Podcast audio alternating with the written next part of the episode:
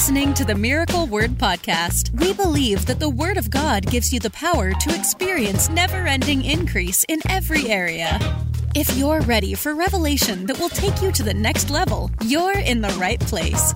Here's your host, evangelist, author, and founder of Miracle Word University, Ted Shuttlesworth Jr.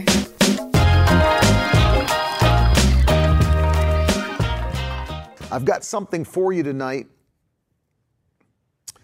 As you saw in the uh, title of this broadcast, I'm talking about and dealing with um, these are uh, three things that you have, three decisions, I would say, that you have to make, have to make in order to see breakthroughs. I deal with this a little bit in the uh, Complete Guide to Biblical Fasting, which is, uh, we released this two fasts ago. And then, of course, last year, we released the uh, Fasting Field Guide that guides you through 21 days of fasting and prayer. But I touched on this a little bit in this uh, in this book, and I want to hit those with you tonight because this is such an important thing. But many people never grab hold of this, and as a result, uh, Jesus Himself had to go uh, and, and gain victory over this, and that's why I'm dealing with it. But most people never, even if they gain victory over one or two, you have to get all victory over all three of these if you're going to see consistent breakthrough in your life. And I want to start by looking with you at 1 John chapter 2.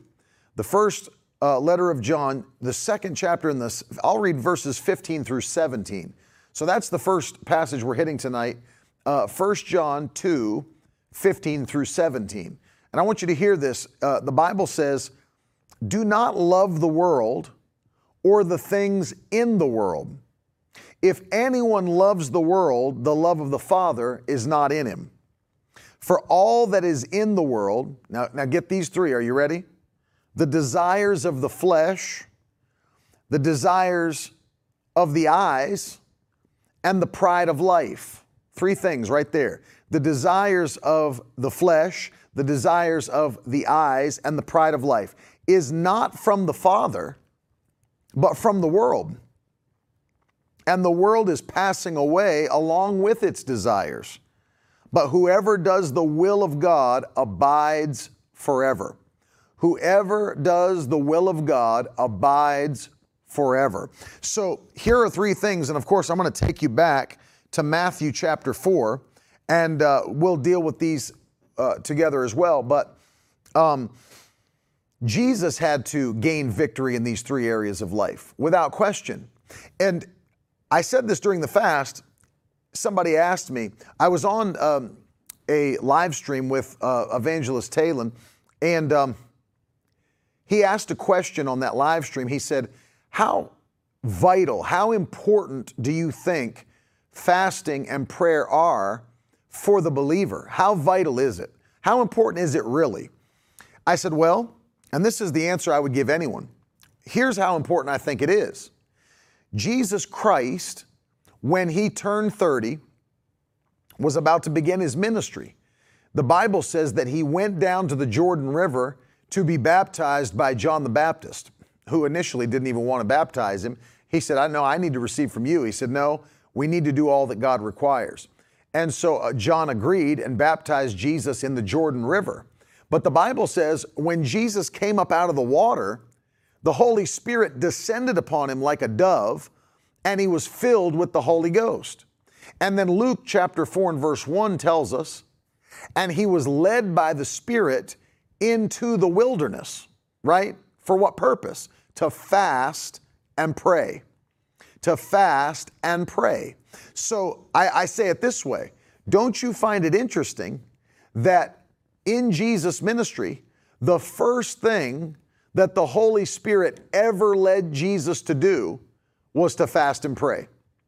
The first thing the Holy Spirit ever led Jesus to do was fast and pray. Not heal the sick, not preach the gospel, not deliver the captives, not cast out devils, none of that. The very first thing was what? Fast and pray. That shows you what the Spirit of God thinks about that type of consecration is that it's a vital part of any believer's lifestyle? Well, you look at Jesus doing it, but then you say, well, was it just for Jesus? No. The apostles, after Jesus left, the apostles did the same thing. And then if you study the reports of the early church, did you know that they continued on two days every week fasting and praying? And so it became a, a, a standard, a habit for the early church for hundreds of years to fast and pray. So that shows you how important it is. Well, Jesus was led by the Spirit into the wilderness, and when he was there, the Bible teaches us the enemy came to tempt Jesus. I mean, you think about it, Jesus was at his strongest place spiritually, but at his weakest place physically. He had not eaten any food in 40 days, and the enemy comes to uh, tempt him. Uh, and I want you to see this. We're in Matthew chapter 4 now, and these are the three areas Jesus had to deal with. I don't know if you've ever put this together. I had never put it together until Jesus uh, showed me that. I, the Holy Spirit revealed that to me. I was just studying, studying, studying. And I never had seen the, the, the correlation between the temptation of Christ and 1 John chapter 2, verse 16 that we just read. That, that's the uh, desires of the eyes, the desires of the flesh, and the pride of life. These are the three areas in which the enemy tempted Jesus in the wilderness. And I'm going to show you that to you now. These three have to be defeated in our lives to see constant breakthrough. And so the Bible says the first thing after he fasted 40 days and 40 nights and was hungry. So, can I just stop here and make one more comment before I show you? Jesus did not do a supernatural fast. He said, What do you mean by that? Um, what, is, what is a supernatural fast? Okay, let's compare it. Moses, the Bible says Moses went up on the mountain and was directly in the presence of God for 40 days. So Moses fasted for 40 days, except Moses' fast was supernatural. You say, well, how do you know that Moses' fast was supernatural? Because he didn't just not eat anything for 40 days like Jesus, he didn't drink anything either. He didn't eat or drink for 40 days. That will kill you. That'll kill you I mean, you can't go more than three days, maybe a little bit longer, without liquid coming into your body. You can't do it. So for Moses to go 40 days with no food or water, that's supernatural. And when he came down off the mountain, he was so uh, covered with the glory of God that, you know, he's, remember this, Moses is spending time directly in the presence of God on the top of the mountain. But Jesus, though he's fasting and praying, uh, this will show you the humanity of Christ. This will show you the humanity of Christ, meaning he's all God and all man at the same time.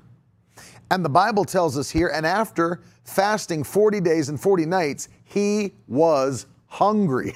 that shows the humanity of Christ. He was hungry.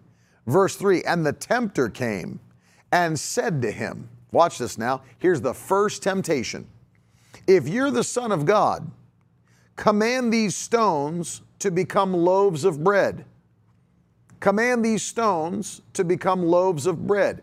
Which one of these tests is Jesus facing now? This is what the King James would call the lust of the flesh. His body wanted food. I haven't eaten for 40 days, and now the devil's tempting me to turn these stones into bread. Turn these stones into bread. It's the temptation of the flesh, what your flesh wants, what your flesh desires. And one of the things we're defeating through these 21 days of fasting and prayer is what the flesh desires.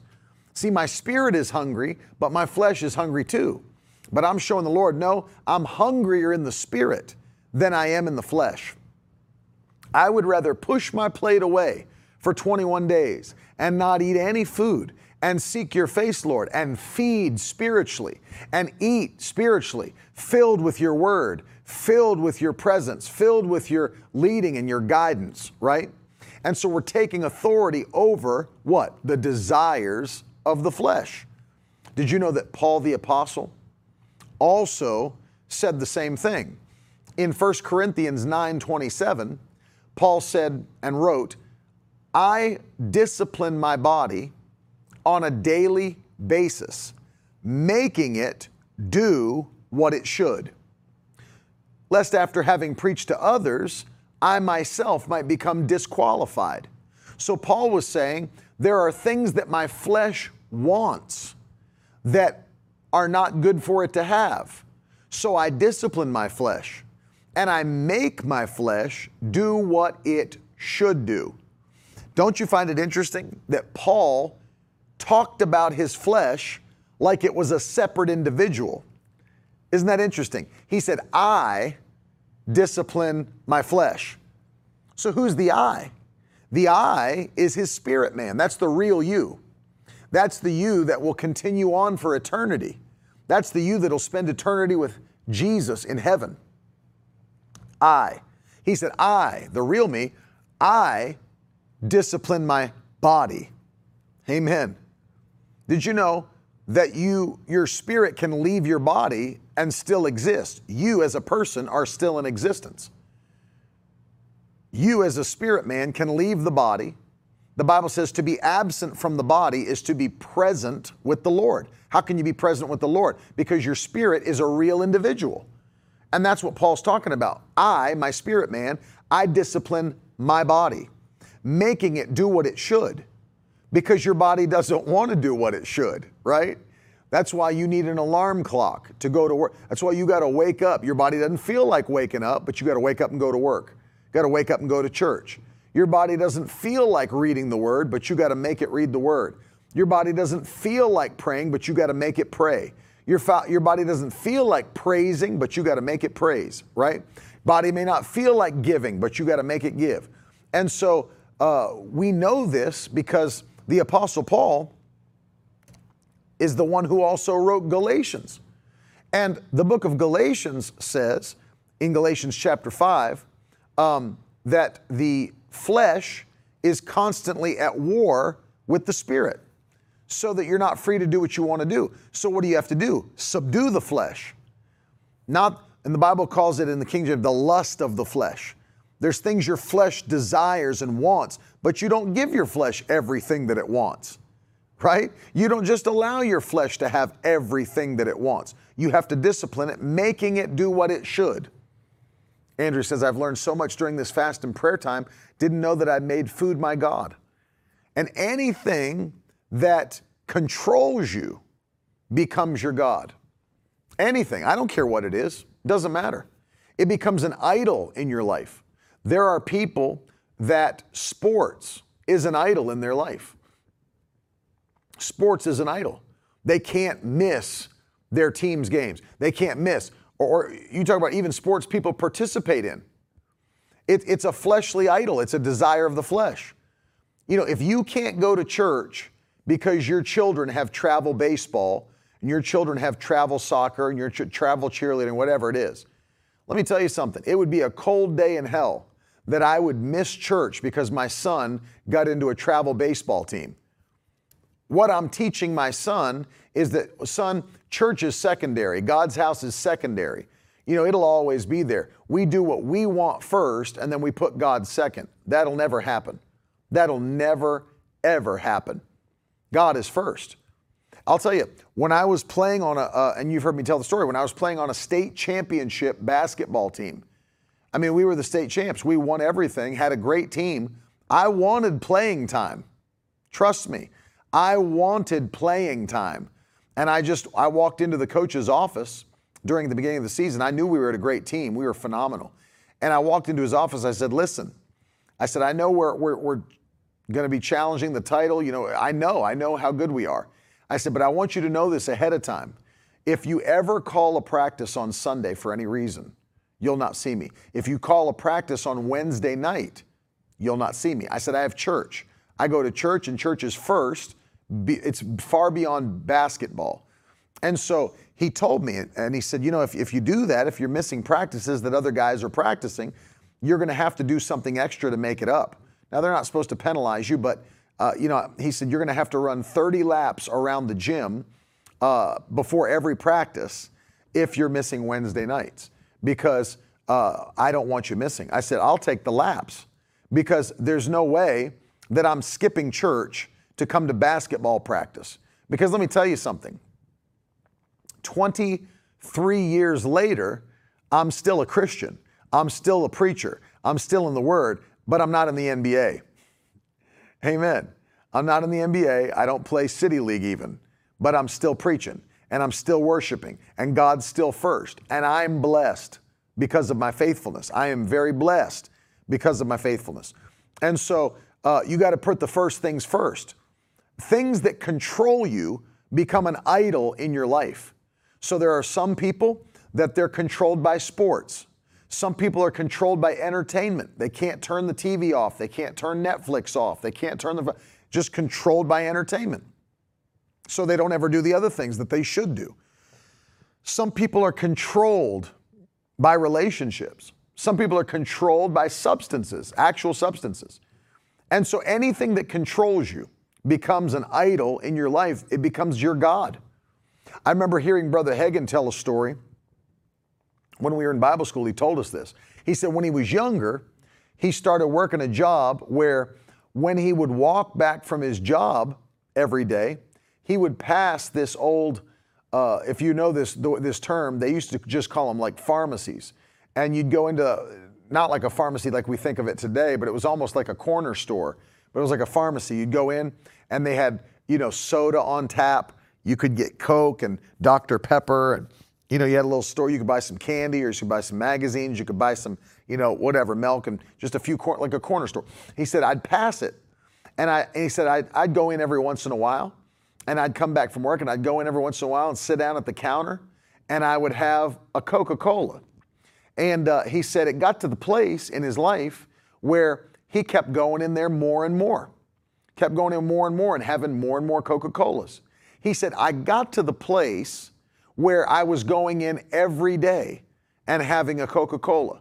He said, then I got to the place where I couldn't even pass that shop. I couldn't even pass it physically without stopping and going in and getting a Coca Cola. He said it came to a realization I am bound by Coca Cola. I mean, Brother Hagin told us this early, early in his life. He was like in his teens or 20s. He said, I realized I was bound by Coca Cola. He said, when I realized that, I made a decision. He said, I'm not going to be bound by anything. He said, so I made a decision that day for the rest of my life, I will never drink another Coca Cola. He says, not, nothing's going to rule me, nothing's going to control me, nothing's going to run me. And he testified to us. And when he testified this to us, he was 85 years old. This is when he told it to us as students 85 years old and he was probably in his 20s or late teens when this happened. He said, Now I can testify to you, 65 years later, I've still never had another Coca Cola in my lifetime, never had another one. Well, that's making a point. Nothing's going to have the, the desires of my flesh, nothing's going to control me. Nothing's going to control me. Some people, as, as, as she said in the comments, some people are truly controlled by food. Food is an idol in their life. Food is their comfort thing.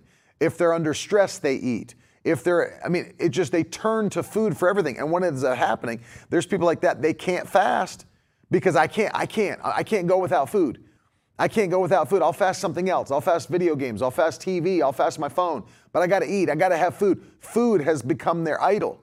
Food controls them food controlled. They live to eat. They love it. And I love to eat, but food, food's not my God. It's not going to control me. I'll fast 21 days. Sometimes we fast 30 days, whatever. Food's not going to control me in Jesus' name.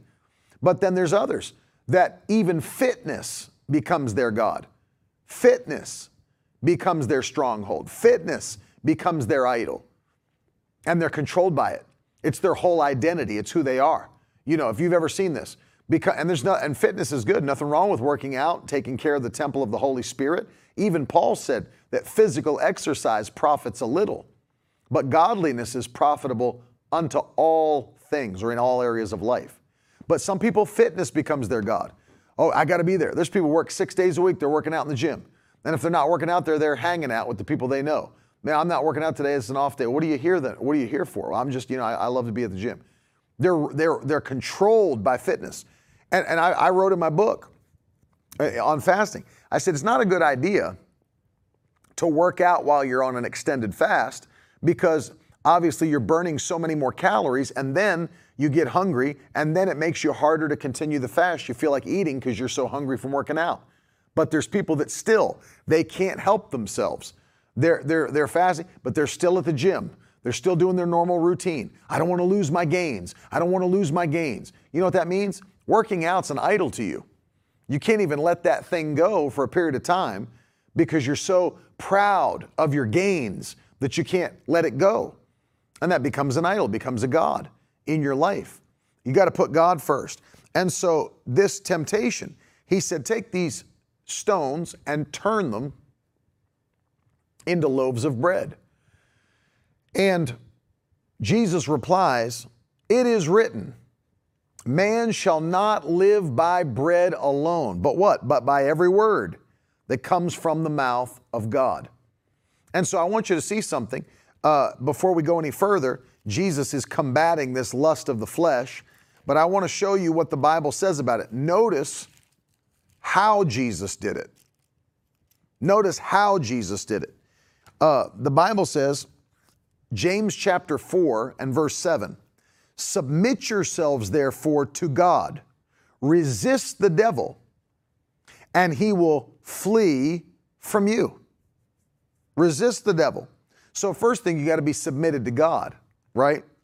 And then you got to resist the devil. How do you resist the devil?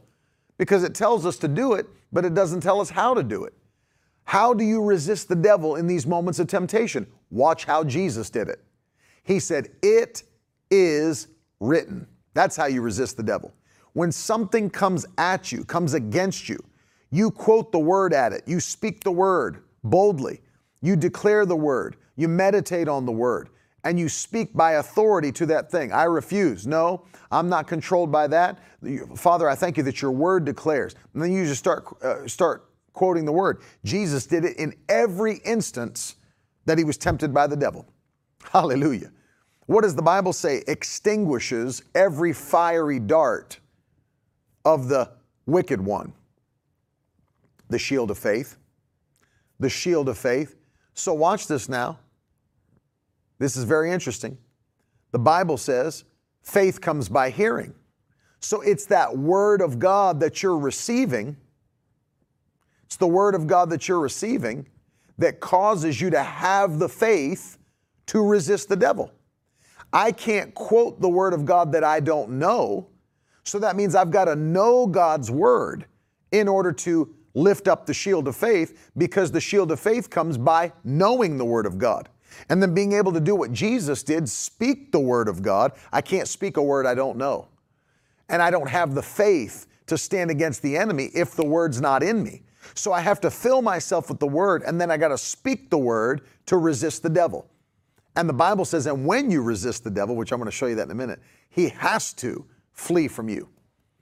That's it. Glenn is quoting that verse, Brother Glenn, uh, that, that David the psalmist wrote uh, Your word have I hidden in my heart that I might not sin against God.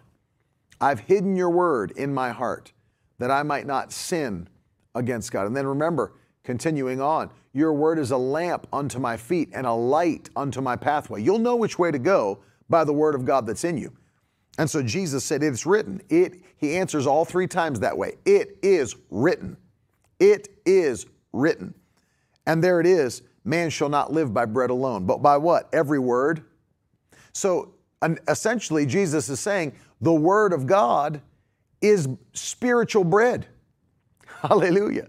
Put that in the comments tonight. Everybody, everybody that's watching this, the Word of God is spiritual bread. Pop it in. The Word of God is spiritual bread. I love that. The Word of God is spiritual bread. You know that's scriptural because the Bible says Jesus is the Word made flesh. But what did he declare in the book of John, Gospel of John, chapter 6. I am the bread that has come down from heaven. Hallelujah. I am the bread that has come down from heaven. Thank you, Jesus. So the Word that was made flesh is also the bread of life. The Word that was made flesh is also the bread of life. The Word of God is spiritual bread. That's why Jesus said, I don't need natural bread. I need every word that proceeds from the mouth of God, spiritual bread. Thank you, Lord. Thank you, Lord Jesus. You know, I don't know if you know this or not, but I have, I, I considered at one point writing a book about Jesus as his purpose coming to the earth. Um, and I was going to title the book, I still may write it at some point, because there's so much revelation in this. I was going to title the book Born to be Eaten. Born to be Eaten. And of course, you know what Jesus said to his disciples unless anyone uh, eats my flesh or drinks my blood, he's not worthy of me. And so uh, I wanted to just point this out because, as I told you, that he is the bread of life. Jesus is the bread that's come down from heaven. Isn't it interesting to you? And if you've never seen this before, it will be interesting to you Jesus being the bread that has come down from heaven, the bread of life, did you ever notice where he was laid when he was born? The Bible said they laid him in a manger. Do you know what a manger is? Do you know what a manger is? It's an eating trough for animals. It's an eating trough. Glory to God. It's an eating trough. They took the bread of life and they put it on a plate. Hallelujah. They took the bread of life and laid him on a plate. Here's something that'll blow your mind even further. Do you know where Jesus was born? Jesus was born in Bethlehem. Do you know what the word Bethlehem means? Uh, the word Beth means house, but it's two words smushed together. Bethlehem. It's actually in Hebrew, Bethlehem. It's Beth, the house of bread. Lechem is bread. That'll make you run around your living room. Jesus was born in the house of bread. The bread of, there's no coincidences here. The bread of life, the bread that has come down from heaven, was born in the house of bread and laid on a plate. And then he tells his disciples, Unless you eat my flesh and drink my blood, you're not worthy of me. Born to be eaten, born to be eaten, born to be consumed, the bread of life, the word made flesh. Whew. That's why it's so powerful that when you quote the Word of God, that's the power of Christ. He's the Word. He's the Word. And when you quote it, the devil has to flee from you, has to run from you. Glory to God. And so the first time he deals with that, the desires of the flesh. Isn't that powerful, Erica? Desires of the flesh. It's amazing. The bread of life, born in the house of bread, laid on a plate, ready to be devoured by humanity. The Word, the Word, the Word. You know what's crazy is even before Jesus came in the flesh, Jeremiah said that. Lord, I found your word and I ate it. Ha.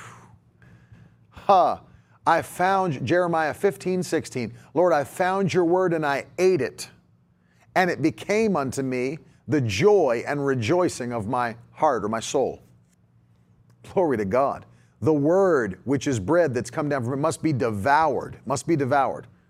That's why I write about it in the book on fasting that when you're fasting, you need to be filling yourself with the word because you are filling yourself with supernatural nutrients, spiritual nutrients. Powerful thought but it's the lust of the flesh, the desires of the flesh. You got to take authority over that. Secondly, the devil comes back again and takes him up to the holy city and sets him on the pinnacle of the temple. Says to him, If you're the Son of God, throw yourself down, for it's written, He'll command His angels concerning you. Command His angels concerning you. The pride of life. The pride of life. Look at this now. The pride of life. Oh, I'm the Son of God. I can do whatever I want. It won't, there's no consequences. Pride. Pride. You see that?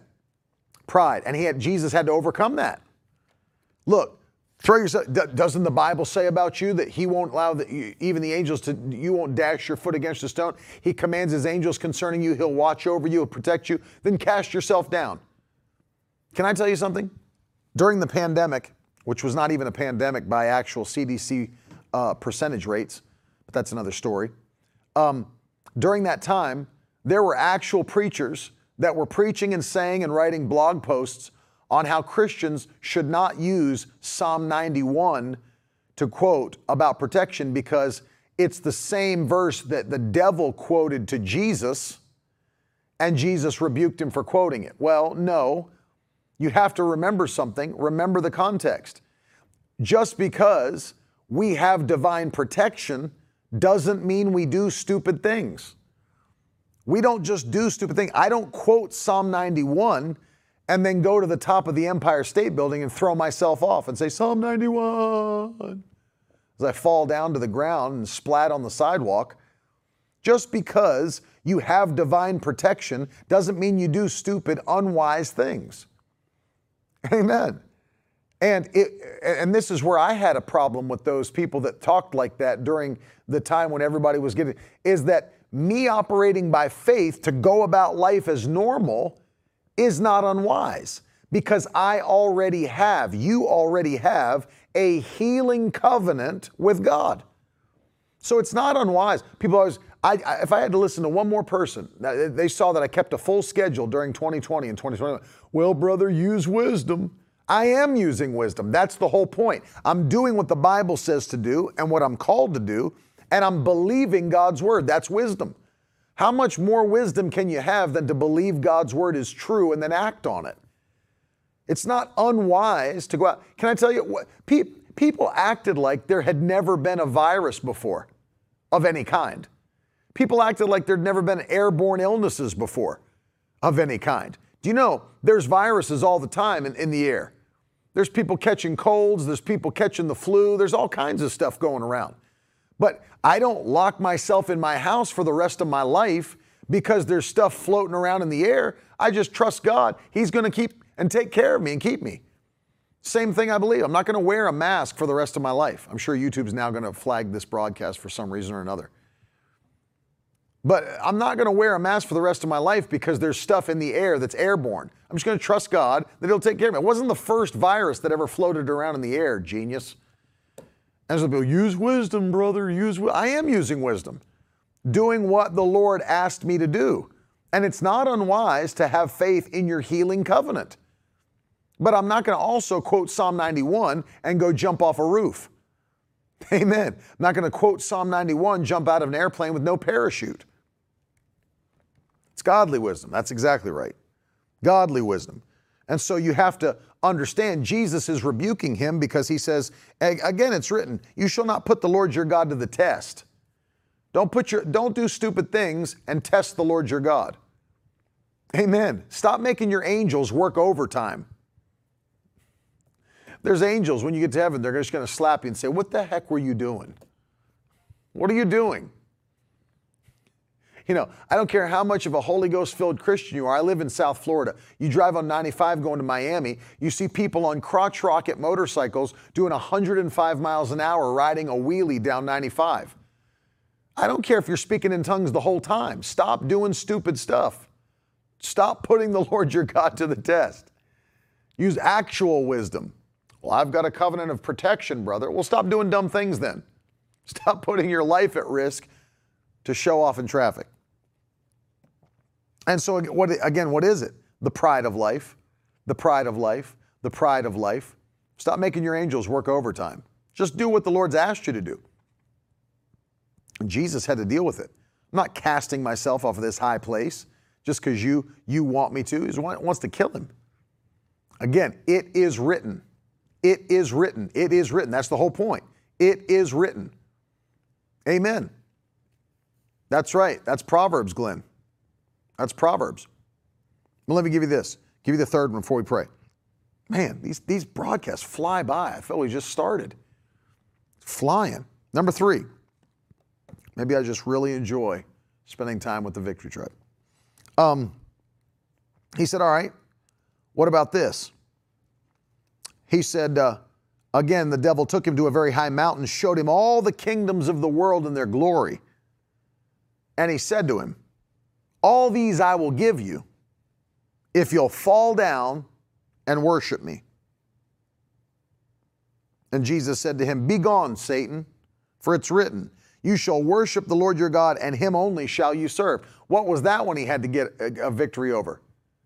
The lust of the eyes. Can you see it? You want it. Covetousness, greed, right? The love of money is the root of all kinds of evil. That's the lust of the eyes. I want what he has. I want that. I'll, I'll kill to get it. I'll steal to get it. I'll cheat to get it, right? I'll do it the fleshly way. Lust of the eyes. The devil said, Look at all these kingdoms. Look at all this. I'll give it all to you. I'll give it all to you. Just bow down and worship me. He said, No, get out of here. It's written, You shall worship the Lord your God, and him only shall you serve. not worshiping you, not bowing down to you, not serving you. You know, let me tell you something. That's a real thing. That's a real thing. If you don't know this, that's a real thing, like in Hollywood, high, high places. You'd be surprised. If you saw behind the scenes, because he had to be tested by the devil, Dawn. She asks the question why did Jesus allow the devil to take him to the pinnacle? Because he had to be tested. The Bible says he was tested and tried in all points as we are, yet without sin. If he was going to be our uh, replacement for judgment on the cross, he had to go through all that we went through. He had to take on all temptation. He had to walk as a man and show what was possible by the power of the Holy Spirit. He had to take our place. He had to go through all of these temptations. And he did. The Bible says he was tempted at all points or on all points, like we are, but he never sinned. He overcame temptation by quoting the Word of God. And notice this I think you'd be blown away if we saw behind the scenes. You know, people act like it's conspiracy theory, but there are people that have sold their soul to the devil for fame and success. Truly sold their souls. I mean that. They'll joke about it even. I mean, I mean that for real. There's people, I'm sure they've done blood covenants. I'm sure they've done things that are uh, cultic behind the scenes. Oh, I promise you. I promise you. There's people, and they talk about it. They'll talk about it. They'll joke about it in public, you know. And uh, there, who, who, was it recently? Um, Tiff, do you remember who it was recently that was talking about um, bl- drinking blood. It, it, was on a talk. Sh- they literally it was on a talk show. Was it Katy Perry or, or Rihanna or somebody? It was either Katy Perry or Rihanna or one of those type of people like that. It was a woman singer that's a pop star, and they asked her about about it, and, and she was like, "No, no, like I'll I'll drink uh, blood, but like not, she'll be like not a lot of blood though, you know." Not, so she's like, people are willing. People are willing to. She actually said like not even like it's no big deal to her people are willing to give up a few drops, you know, for ritual purposes. like, okay, who are these people? It's like, and are, are they doing it of their own free will or are they taking it? Oh, it was Katy Perry. Colleen said it was Katy Perry. Katy Perry. So it's like, dude, first of all, who are the people giving up the blood and are they doing it willing? Oh, no, it, it, I think it was Megan Fox. No, you're right. Ashton's right. It was Megan Fox. It was Megan Fox. And she's messed up anyway, but God help her. Um, she said that on a, on a, um, a talk show. And she was like, oh no, like I'll drink some blood sometimes and, uh, and stuff, but it's, it's not a lot. You know, it's just, uh, you know, we, people are willing to give up a few drops for, for ritual purposes. It's like, okay, hold on, hold on. she said that all so like calmly and normally. It's like, let's hit the brakes for a second. Can we back up? Can we back up? First of all, you drink blood. And second of all, who's providing these, all these drops that we're talking about? And secondly, is it against their will, or and then what are the rituals that we're, we're talking about? Like what uh, what what rituals are we talking about? And so I'm telling, and you hear all the stories, you hear all the behind the uh, scenes and all that stuff. You hear all these things. You hear people talking about they made a deal, they've sold their soul. I mean, no no lie, they've sold their soul um, and everything. It's like you start to wonder how much is actually going on. You saw the stuff that uh, Hillary Clinton's campaign manager was involved in. Uh, I mean, just crazy stuff, crazy stuff that Hillary Clinton's campaign manager came to light. They were attending those dinners that that witch was putting on, and it was crazy stuff on the menu. And I just, there's, there's stuff going on we don't even know about. I mean, you, you, you talk about the stuff people in high places, the, the, the adrenochromatics and all that stuff. And I'm telling you, there's wicked, wicked things happening behind the scenes. Uh, people have sold their soul for fame, for fortune, for some money, for a car, for a mansion, for popularity. Yes, the spirit cooking. That's exactly what I'm talking about, Frank. The spirit cooking. I mean, demonic stuff. And I'm telling you, they've sold their souls for what? To the devil, just like he was trying to make Jesus do. Trying to make Jesus do the same thing. If, if you want all these kingdoms, if you want all this stuff, bow down and worship me. Bow down and worship me. That's exactly right. All for something that you won't take with you when you leave this earth. And Erica said, I've lived there. It's real. No, it is real. It's crazy behind the scenes and it's wicked. You know why? People have a love of money, they have a love of fame, they have a love of, of possessions and things.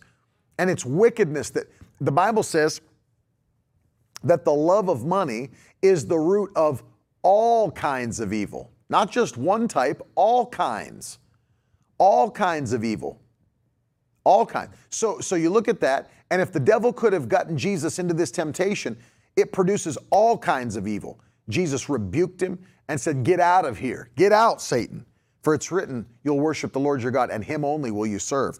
I love this part. Verse 11 is so powerful you ought to lift your hands and thank God for it. And then the devil left him. And behold, angels came and were ministering to him. Notice, the devil left him, and behold, angels came and were ministering to him. Let me read you another passage real quick that's, I like this because as he's being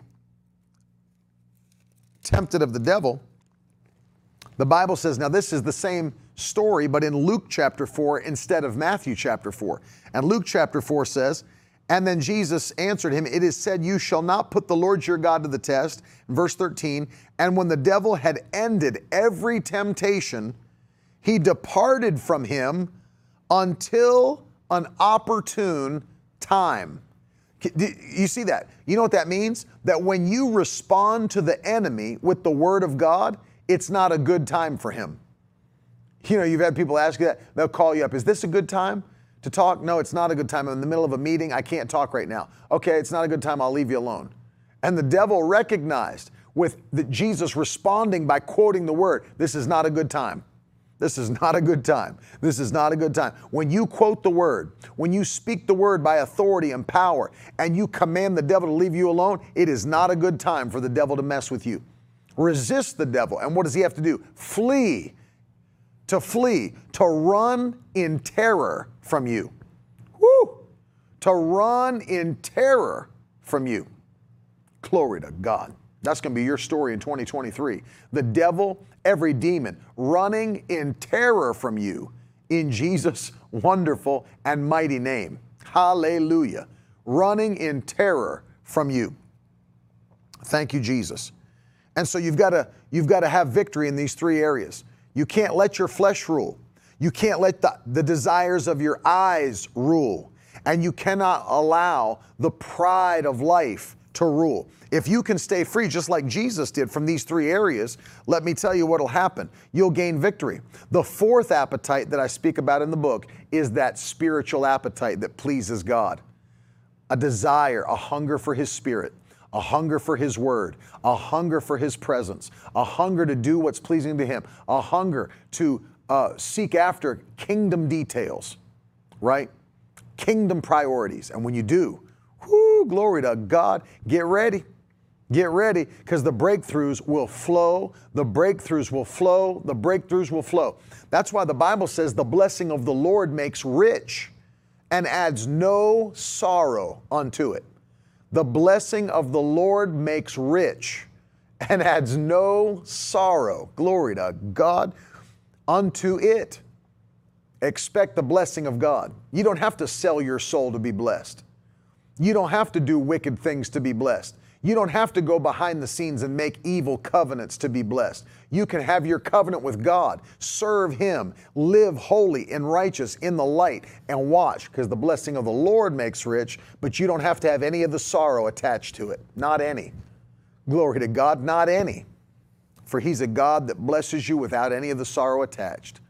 Thank you, Lord. Father, we come to you tonight in the name of Jesus.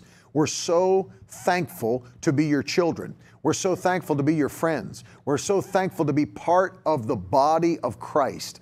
And Lord, tonight, as we stand in faith believing for miracles, as we come to the final days of this time of fasting and prayer, I ask you, Lord, now that you would, those that are still believing for breakthroughs, they're still believing for answers to prayer. I ask you, Lord, in the wonderful name of Jesus, that you would do the impossible, that you would make open doors where there seemed to even be no way for your people, seemed to be no way.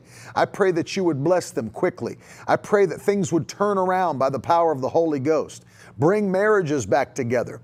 Bring children back to their parents, grandchildren. Restore relationships. Heal sick bodies, Lord, we ask you. Touch people's minds, those that are battling, those that are being harassed by the enemy. Bring them peace that goes beyond natural understanding. In Jesus' name, we thank you for that. We give you praise for that in Jesus' name. Now, Lord, we ask you to let our purpose, our personal purpose, be accelerated this year.